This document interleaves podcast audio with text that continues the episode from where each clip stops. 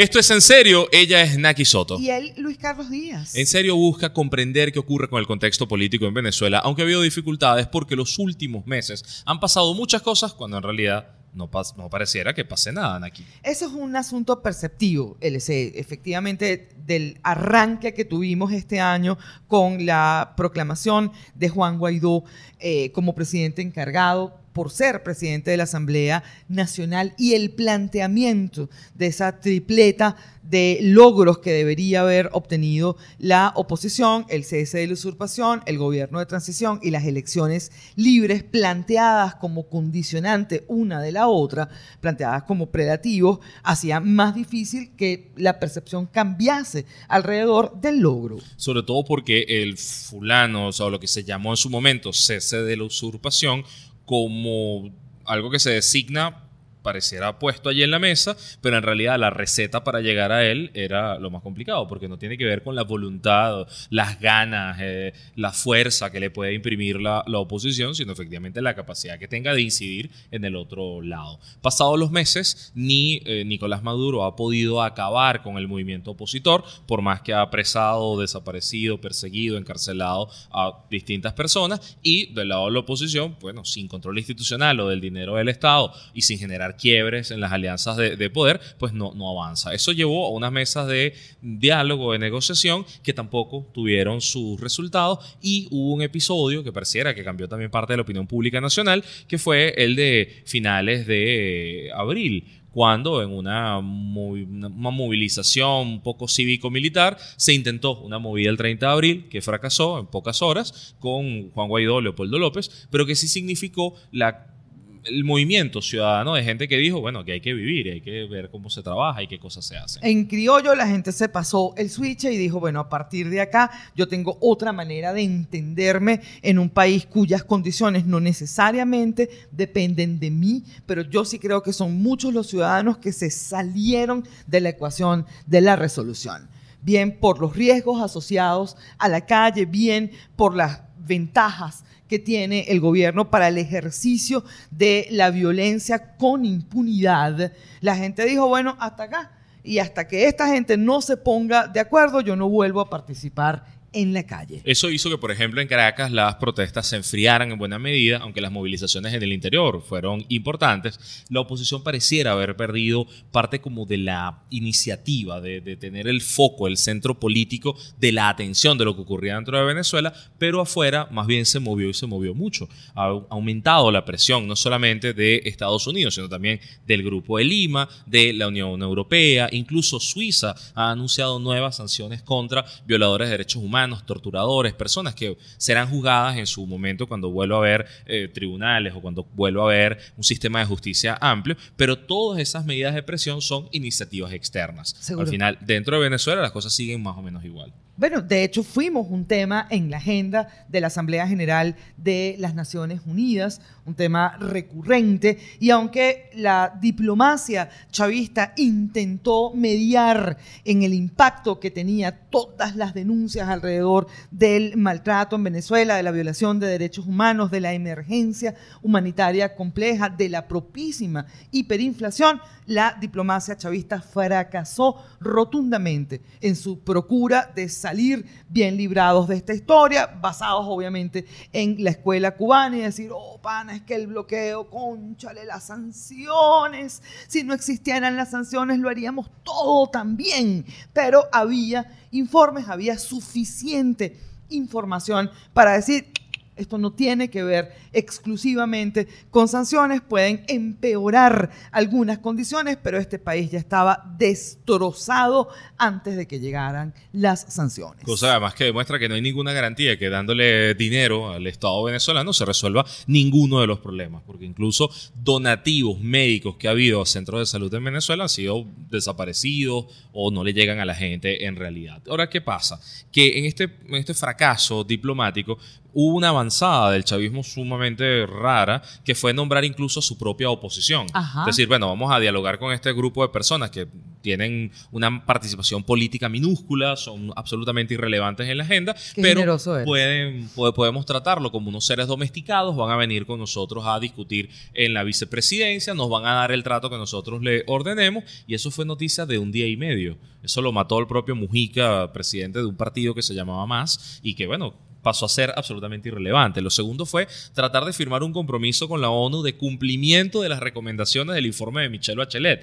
Todo para evitar que la propia Michelle Bachelet un día después dijera, miren señores, aquí se va a abrir una comisión de investigación para los delitos cometidos en Venezuela. De esa serie de fracasos, dentro del país no tuvieron tanto impacto, porque igual la gente necesita vivir su cotidianidad, necesita ver cómo la rescata. Pero yo sí creo que cambia la animosidad del chavismo. ¿En qué sentido? Igual el chavismo lo intenta con el asunto de las fotografías de Guaidó en la frontera y el grupo Los Rastrojos e hicieron bulla con todo el aparato de propaganda del Estado y fracasaron. sí, fue La tema gente- de dos, tres días. La gente no se enganchó, no lo No. consideró relevante, en buena medida porque no hay asociación entre el trabajo de bandas criminales en la frontera con el trabajo de Juan Guaidó, que gana con ellos, que, que cuál podría ser la ruta de su vinculación, nunca quedó claro y allí murió esa historia.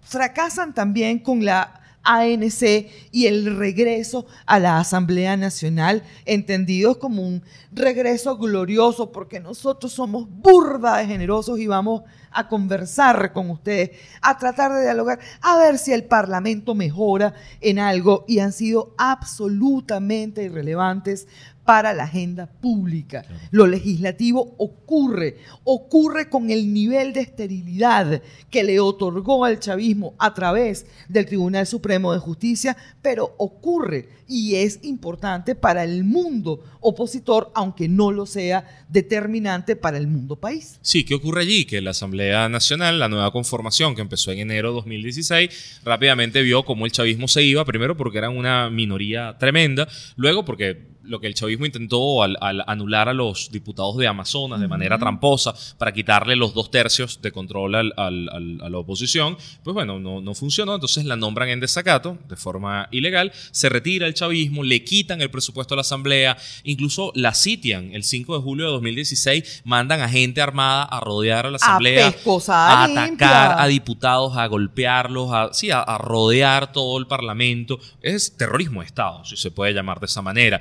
Todo eso no funcionó porque el Parlamento ganó más y más legitimidad internacional, ganó un apoyo de la gente y entonces el chavismo se inventó en 2017 una Asamblea Nacional Constituyente. Una asamblea que en dos años ni siquiera ha hecho lo suyo, que era hacer una nueva constitución. Gracias. No pudieron. Luego se tiran esta virada que es volver a la Asamblea Nacional, pero con un, un matiz importante. Y es que muchos de sus principales líderes ni siquiera volvieron. Algunos incluso se fueron hasta el otro lado del mundo con tal de no estar en la Asamblea Nacional cuando se hicieran las sesiones. A mí me encantan las declaraciones de gente como Elías Jaua, que dice, no, pana, mira, no, yo no vuelvo porque es que mis opiniones tan importantes para la vida pública de este país no serían realmente escuchadas. Algo que le pasa con el chavismo, en realidad. no es escuchado en el chavismo. Loco, o sea, por el amor de Cristo Redentor, por lo que tú más quieras, pero así lo dice. Y yo no vuelvo porque, o sea, yo soy demasiado para la Asamblea Nacional, ¿sabes? Soy, soy- es que mi escala es muy alta. ¿Cómo voy a regresar yo allí? Y me encanta que hayas dado el dato de los tres diputados de Amazonas, porque de muy reciente data decidieron cambiarle el nombre a la autopista Francisco Fajardo por Guaycaipuro para reivindicar a los indígenas de este país. Como ocurrió el 12 de octubre, y eso dejó de ser el Día de la Raza, y aquí es el Día de la qué? Resistencia indígena. Gracias, qué bello todo. Unos indígenas que efectivamente resisten a no tener servicios públicos, no tener escuelas, no tener hospitales, no tener vacunas, no tener maneras de atender epidemias del rango de una malaria, del VIH, Como la de los guaraos en el Delta Macuro. soportan la migración forzosa, soportan, soportan tantas cosas. Eso sí es resistencia. Los ataques armados en el arco minero, el control de zonas guerrilleras porque el Estado lo permite. Es decir, los indígenas venezolanos, si no se han muerto es de vaina, porque los han maltratado por todas partes, pero... Es bellísimo mencionar una autopista con el nombre de Guaycaipuro. Es tan lindo esa reivindicación, porque esos son los indios que le interesan. Los que ya son historia, los que ya son leyenda, los que sirven para hacer propaganda, los que están vivos y necesitan de un Estado medianamente eficaz para seguir viviendo, esos no les interesa. Un poco lo que hicieron con el cacique Sabino Romero, a quien le hicieron mucho más caso fue después de que permitieran que lo mataran. Pero recuerdo incluso cuando encarcelaron, cuando el chavismo encarceló a Sabino Romero, básicamente porque era un líder indígena incómodo, siendo él alguien que apoyaba a la revolución. Así que bueno, todas estas paradojas se dan en Venezuela. Yo, digo que lo que hay es una suerte de competencia por ser relevante y nada lo logra, nada, nada es noticia más allá de tres, cuatro horas. No, pero, pero sí lo es, LC. O sea, una cosa que ha ocurrido dentro de la Asamblea Nacional es que los diputados de la oposición han sido realmente vehementes con que si usted tuvo un cargo público, así lo establece la Constitución Nacional, si usted ya tuvo un cargo público, no puede ser diputado. No puede volver, claro. No puedes volver a la Asamblea Nacional porque si ya es una salvajada que vuelvas después de tantos años de ausencia. Pero si ya usted tuvo un cargo público, no puede. Y Francisco Torrealba, el exministro de Trabajo, el constituyentista, se niega a entenderlo y además se asume como el que rige la bancada del PSV. Y buscando prensa, buscando ser relevante, se ha tirado un anuncio de aumento de salario cuando no es su tarea, ni su cartera, ni su... pero él quería tener la primicia. Entonces tiene a la prensa enredada viendo si se confirma, si no se confirma, si la cosa está o si apareció o no en Gaceta Oficial. Pero bueno, él anunció un aumento de salario de 40 mil a 150 mil bolívares más 150 mil de cesta ticket. Recordemos siempre esto en la discusión, cesta ticket no, es salario. Cesta ticket no es salario. No se acumula, no hay ningún tipo de beneficio sobre él, así que el salario son 150 mil, según este señor que lo que quiere es cabecear a ver si sale en la foto. Sí, señor. Y, además se lo lanza con una imagen de una gaceta oficial vieja y le puso un tachadito así de paint por encima, ¡ruas! para que la cosa no tuviese fecha. O sea, trozo de loco, no es su materia. Pero tú sabes quién es el ministro del Trabajo. A nadie le importa. A nadie le importa. Es asombroso lo que ha logrado Nicolás. De verdad, es absolutamente irrelevante quién forma parte del gabinete. Ellos se han encargado de que el gabinete sea siempre el mismísimo Nicolás, de ahí la necesidad del show de variedades todas las tardes. La Asamblea Nacional aquí, por su parte, ha tenido un seguimiento de ejecución de presupuestos, una serie de acuerdos políticos que al menos muestran cómo en público hay una arquitectura de acuerdos dentro de la oposición o cómo hay divergencias, como el Grupo 16J y demás. Pero es que además hay gente de la Asamblea Nacional que se ha tenido que ir perseguidos políticos. Sí, señor. Y la incidencia afuera es una cosa más que notable. Caso uno, Miguel Pizarro y todo el tema con Ginebra, ayuda humanitaria y demás, pero uno de los más interesantes de seguir, aunque no sea una figura popular en Venezuela, es Julio Borges. Seguro. Y ha sido Borges en escenarios internacionales el que ha insistido en que no solamente hay, hay una presión sobre, sobre el chavismo, sobre Venezuela, sino que además tiene que incorporar a Cuba y ha sido fundamental para que Estados Unidos también tome medidas en ese sentido. Bueno, de hecho, ahí está la promesa reciente de Estados Unidos de nuevas sanciones sobre el régimen cubano, sobre Cuba para intentar desmontar la arquitectura del poder del chavismo y su arquitectura del poder sobre el chavismo. ¿Qué ocurre con un poder que no rinde cuentas? Un poder ejecutivo que no rinde cuentas, que no se puede endeudar, que no tiene confianza, que el mundo no le presta porque no tiene legitimidad. Esa suerte de asfixia económica, esa falta de fondos, ha hecho que el chavismo cometa cada vez más errores. Esos errores implican desde tratar de de manera desesperada fugar oro. Sí, señor. Diamantes. Gracias. Cosas del arco minero. Eh, cargamentos de petróleo que manda hacia otros países. Que tanto caos, tanto error al final deja traza. Aunque uno dentro del país está pensando que todo es impune, sí que no hay castigo, en en este caso hay traza y por, fortuna hay agencias de información, agencias de inteligencia, agencias de noticias que van revelando, van mostrando cómo las cosas van de un lado a otro y se cometen cada vez más errores. Así es. ¿Qué pasa con eso a futuro, Naki?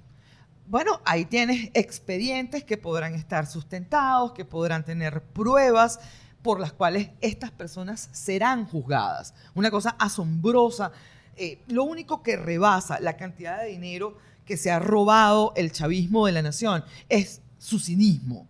Tú puedes leer declaraciones de Rafael Ramírez todas las semanas como un agresor constante. Rafael Ramírez quiere entrar en la misma línea de la ex defensora del pueblo Gabriela Almar, que la ex fiscal Luis Ortega, que creen de verdad que tienen la posibilidad de convertirse en críticos de este gobierno y así borrar cualquier asomo de error sobre su gestión.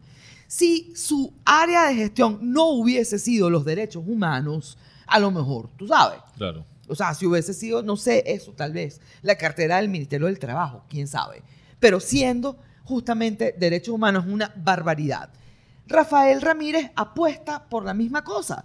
E incólume comenta las horas difíciles que está viviendo el petróleo venezolano. Qué horror el asunto de la productividad.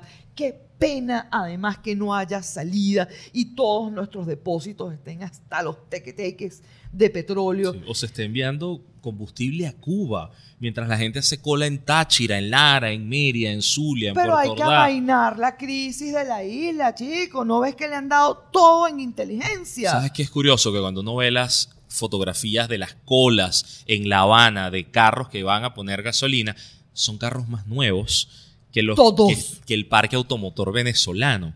Uno vive creyendo acá la imagen de El Catanare. Dodge, muy bien, El Catanare. el Malibu, el- y no es verdad, No. no es verdad. Se prenden con botón los carros en Cuba. Entre el mundo petrolero, y fíjense cómo vamos enlazando los temas, entre el mundo petrolero y los parlamentarios, la Asamblea Nacional como institución que queda, eh, está la discusión de qué pasa con Citgo. Citgo es la petrolera venezolana en Estados Unidos, una empresa que refina petróleo, distribuye productos y que pertenece a Venezuela y que al chavismo se le ocurrió poner en garantía para recibir unos préstamos que se bailaron. Es decir, una plata que entró, se perdió, sobre ella no hay rendición de cuentas. Qué raro, Y se ahora, claro, pero ahora se debe ese dinero y para cobrarse ese dinero, como no hay dinero, pueden usar a PDVSA, que es un- a, a Citgo, que es uno de los activos. Entonces viene la discusión.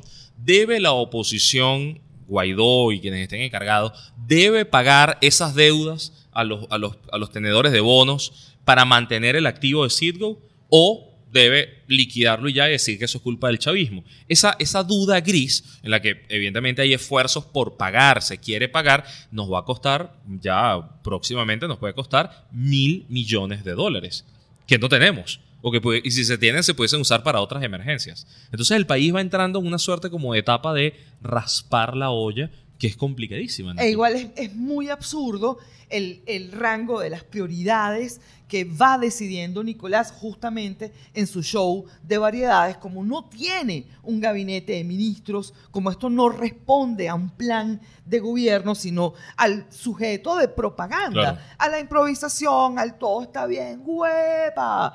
Tú, tú tienes en este momento una de las misiones a las que se les ha asignado, al menos televisivamente, más recursos. No sabemos si eso se cumple o no, pero la misión Venezuela Bella, que es una cosa para pintar árboles y tal, Estética, ornato.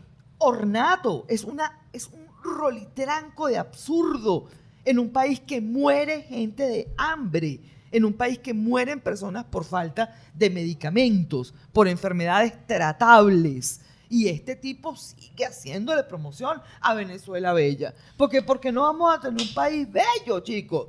Que es un sentido, primero, de desviar el foco de la realidad y segundo, de tener cierta movilización de plata. Bajarle recursos a personas que son, en buena medida, tu base de apoyo, que puedan tener oficios menores pagados por el, por el Estado y nos lleva al tema entonces de que los empleados públicos en esta coyuntura son los más afectados. Venezuela llegó a tener más de 3 millones de empleados públicos, esa cifra se ha venido abajo, pero sus salarios rondan entre 2 y 10 dólares al mes. Ahí está la mayoría. Chévere. Son los que están protestando. Con la desaceleración de la inflación que vivimos en septiembre, ese 23% y tanto de inflación que hubo de ese mes. Tenemos una acumulada de más de 3.300% en el año y ni les cuento la anualizada, que es un bojote. 50 mil por ciento al menos. Imagínate que la información de Torrealba sea cierta, que de una vez estás insertando 300 mil bolívares en la cuenta de cada empleado público cómo se va a disparar esta historia en octubre. Porque cuando el Estado anuncia un aumento de salario, para las empresas es terrible porque no saben de dónde sacar el dinero, van Así a ver es. cómo, cómo, cómo lo hacen, pero para el Estado significa crear dinero artificial y tirarlo a la calle, disparar dinero a la calle. Eso aumenta la inflación. Entonces, si septiembre tuvo 23%, veremos en noviembre o en diciembre cómo vamos a estar. Ahora de aquí pasamos a ese punto. ¿Qué pasa cuando eh, esta- este juego económico está tan raro y de pronto algo que hace un año no ocurría ahora ocurre, que es que los puertos están más abiertos, más flexibles, entran cosas, las importaciones de pronto hay más producto raro importado de lo que se veía hace, hace un Sí, año. señor. Hay una suerte de flexibilidad, pero cuando ya es tarde, cuando nadie o el, el 90% del país puede consumir esos productos importados. En efecto, pero siguen ingresando. Y lo comentábamos en algún otro en serio. Hay, hay una ilusión alrededor del consumo de estos productos, aunque sean los de más bajo costo, y la gente los paga. Es asombroso. Es como que esperases tener el dinero para comprarte las papitas o el chocolate o la crema esta untable de chocolate. Es tener algo importado y es una ilusión esperanzadora, es una ilusión de prosperidad, justamente la prosperidad que no tenemos. Entonces, gobierno enredado presupuestariamente, institucionalmente, con problemas de legitimidad grave. Oposición que no logra el cambio político que desea, Sí. que aumenta la presión externa, pero que pareciera que el juego está trancado. Eso nos lleva entonces a un Juan Guaidó que declara la semana pasada que él está dispuesto a negociar, a dialogar en el espacio que sea. sí, Primer mensaje de eso, bueno, nadie va a aplicar ninguna medida de violencia, aunque 5 a 10% del país puede estar a favor de ella, sigue siendo una minoría, más bien se apuesta por vías de diálogo. Guaidó dice que está dispuesto a cualquier punto, pero el problema es no el medio, no es como, llegar a la, a la- a la mesa de negociación o diálogo otra vez, sino cuánto poder tienes para que al llegar ahí puedas quebrar, puedas ceder, puedas hacer que el otro acepte, porque pareciera que el chavismo está absolutamente escaso de incentivos para aceptar una negociación. bueno, acabamos de ver el ejemplo de Ecuador y la negociación de Lenín Moreno con las agrupaciones indígenas y cómo la televisión, haber televisado esta historia le restó legitimidad y poder en el diálogo, porque al final era una cosa para hacer más popular al movimiento, Sí. para demostrar fuerza, para imponerte al poder, valga la tautología, y no para dar soluciones, para pensar en otros escenarios. Igual pasa en esta historia. LC, o sea, ¿cuáles son los incentivos del chavismo para dejar de normalizar la crisis? Para dejar de maquillar, de pintar la crisis, no lo sabemos. Mientras haya el flujo de migración forzosa, mientras salga más personas en condición de refugiados, mejor para ellos. Es menos gente a la que tienes que responderle. Ese flujo no ha cesado. Y además la mayoría puede enviar algún tipo de remesa para mantener a sus familiares y generar también una suerte de normalidad en esas familias. que no va a ocurrir. Por supuesto O sea, que no. El tema aquí es que nadie se acostumbra a no tener servicios básicos, que es el sueño del chavismo. Es curioso escuchar en la calle gente que te dice, bueno, está bien, que no haya agua, yo no voy a tener agua, pero al menos que yo sepa cuándo va a haber. No puede ser que el lunes llegue a las 3 de la mañana y el martes llegue a las 2 de la tarde y el miércoles llegue a las 9 de la noche. No puede ser. Denme un horario y yo me adapto a ese horario. Es una suerte de domesticación dentro de una crisis que nos hace cada vez Entonces, más vulnerables. chévere, la- no importa. La anomia, pero con orden. Hazme tú el favor. A ese rango hemos llegado. Y es el sueño del chavismo. El sueño.